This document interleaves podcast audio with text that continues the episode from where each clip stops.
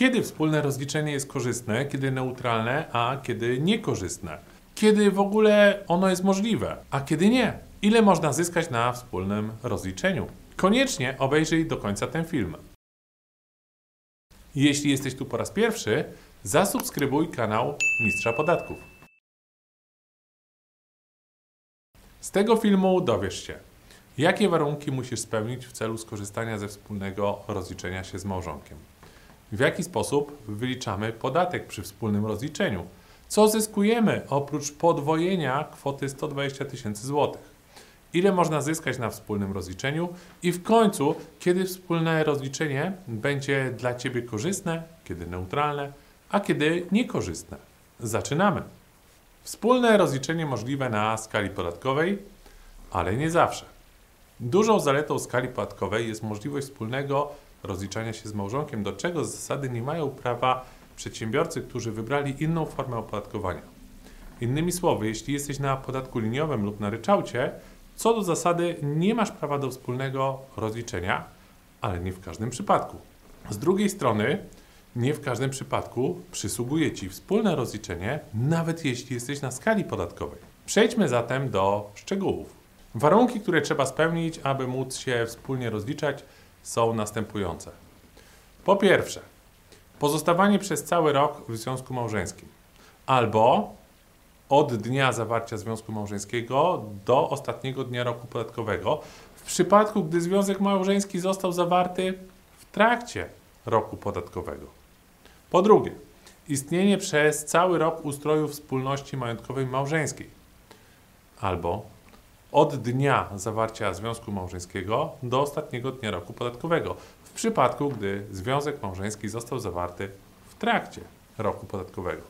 Po trzecie, nierozliczanie się przez któregokolwiek z małżonków w formie podatku liniowego ryczałtu, uwaga, z wyjątkiem ryczałtu z tak zwanego najmu prywatnego lub karty podatkowej. Jednakże w sytuacji, gdy liniowiec lub ryczałtowiec przez cały rok podatkowy nie osiągnie przychodów ani nie poniesie kosztów uzyskania przychodów, wtedy może rozliczać się wspólnie z małżonkiem.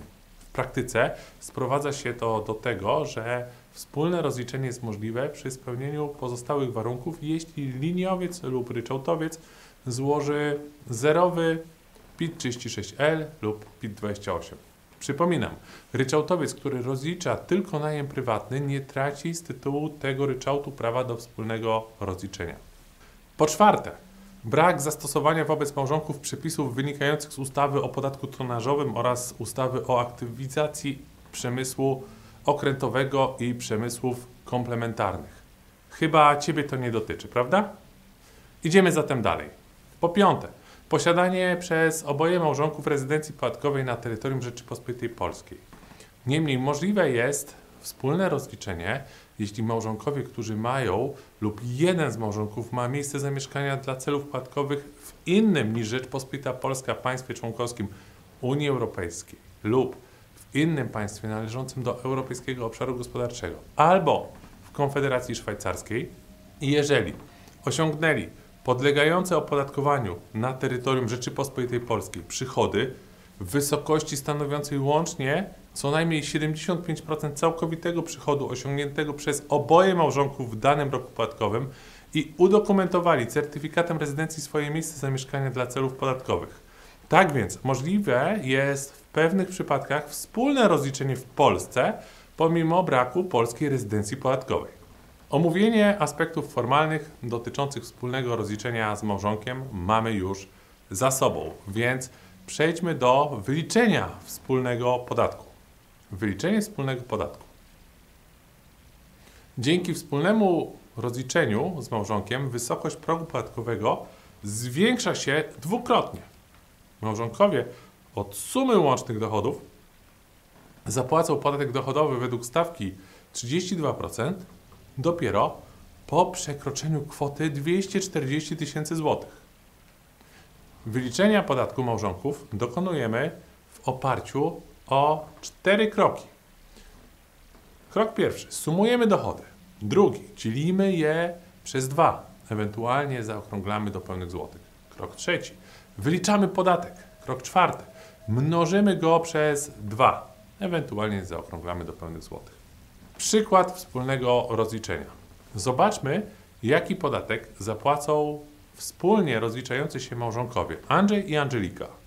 Załóżmy, że dochód do opodatkowania Angeliki wynosi 300 tysięcy złotych, a Andrzej nie osiąga żadnych dochodów. Policzmy to zgodnie z tym, co przed chwilą ustaliliśmy. Krok pierwszy. Sumujemy dochody Andrzeja i Angeliki. Krok drugi. Dzielimy je przez dwa. Krok trzeci. Wyliczamy podatek. Krok czwarty. Mnożymy go przez dwa. Jeśli chcesz zagłębić się w szczegóły wyliczeń, możesz zatrzymać odtwarzanie. Jak widzimy, podatek małżonków wynosi 40 800 zł. Jeśli chcesz dowiedzieć się, skąd wzięły się niektóre wartości przy tym wyliczeniu, obejrzyj film na temat skali podatkowej na moim kanale. Jaka jest korzyść ze wspólnego rozliczenia? Wnioski płynące z przykładu wspólnego rozliczenia małżonków są następujące. Oprócz tego, że dla dochodów do wysokości 240 tysięcy złotych zastosowanie ma stawka 12%, to dodatkowo małżonkowie skorzystali z kwoty zmniejszającej podatek w podwójnej wysokości. Gdyby Andrzej i Angelika z różnych przyczyn rozliczali się osobno, podatek wyniósłby 68 400 zł, czyli o 27 600 zł więcej. Możesz zatrzymać odtwarzanie i na spokojnie przyjrzeć się wyliczeniu podatku Angeliki w sytuacji, gdyby małżonkowie rozliczaliby się osobno. Jeśli chcesz dowiedzieć się, skąd wzięły się niektóre wartości przy tym wyliczeniu, obejrzyj film na temat skali podatkowej na moim kanale, do którego przed kilkoma chwilami w prawym górnym rogu wyświetlił Ci się link. Kiedy wspólne rozliczenie jest neutralne? Zanim powiemy sobie, kiedy wspólne rozliczenie się nie opłaca, poruszmy zagadnienie jego neutralności. Wspólne rozliczenie będzie neutralne wtedy, kiedy oboje małżonkowie swoimi dochodami opodatkowanymi według skali podatkowej przekraczają drugi próg. Jeśli podstawa opodatkowania w przypadku każdego z małżonków, podkreślam z osobna, jest wyższa od kwoty 120 tysięcy złotych, niezależnie od tego, czy rozliczają się wspólnie czy osobno, zapłacą łącznie taki sam podatek. Tak samo będzie, gdy oboje nie przekraczają kwoty wolnej lub gdy oboje małżonkowie z osobna są w pierwszym przedziale podatkowym. Kiedy wspólne rozliczenie się nie opłaca? Przeanalizujmy teraz przypadek, w którym wspólne rozliczenie nie będzie się opłacało. Ponownie, załóżmy, że Andrzej w ogóle nie osiąga dochodów, a Angelika prowadzi jednoosobową działalność gospodarczą. Jeśli dochód do opodatkowania Angeliki z tytułu prowadzenia przez nią działalności gospodarczej wynosi około 310 tysięcy złotych, to w takich okolicznościach korzystniejsze będzie rozliczenie się na zasadach podatku liniowego, pomimo utraty prawa do wspólnego rozliczenia. Chcesz to policzyć? Śmiało i za darmo pobierz nasz autorski kalkulator podatkowy. Link w opisie. Tutaj jeszcze istotna uwaga. Jeśli małżonkowie mają co najmniej dwoje dzieci, na które przysługuje im ulga prorodzinna, pamiętajmy, że przy jednym dziecku jest limit dochodowy, wtedy ten próg opłacalności dla podatku liniowego nieco się podwyższy. Przy założeniu, że drugi z małżonków również osiąga dochody opodatkowane według skali podatkowej, wtedy tak zwany próg opłacalności czy próg zmiany niewątpliwie się obniża. Co do opłacalności ryczałtu względem skali podatkowej i wspólnego rozliczenia, jest to zależne również od innych czynników. Niemniej Twój indywidualny próg opłacalności zarówno dla podatku liniowego, jak i ryczałtu względem skali podatkowej i wspólnego rozliczenia jak najbardziej możesz policzyć w naszym autorskim kalkulatorze.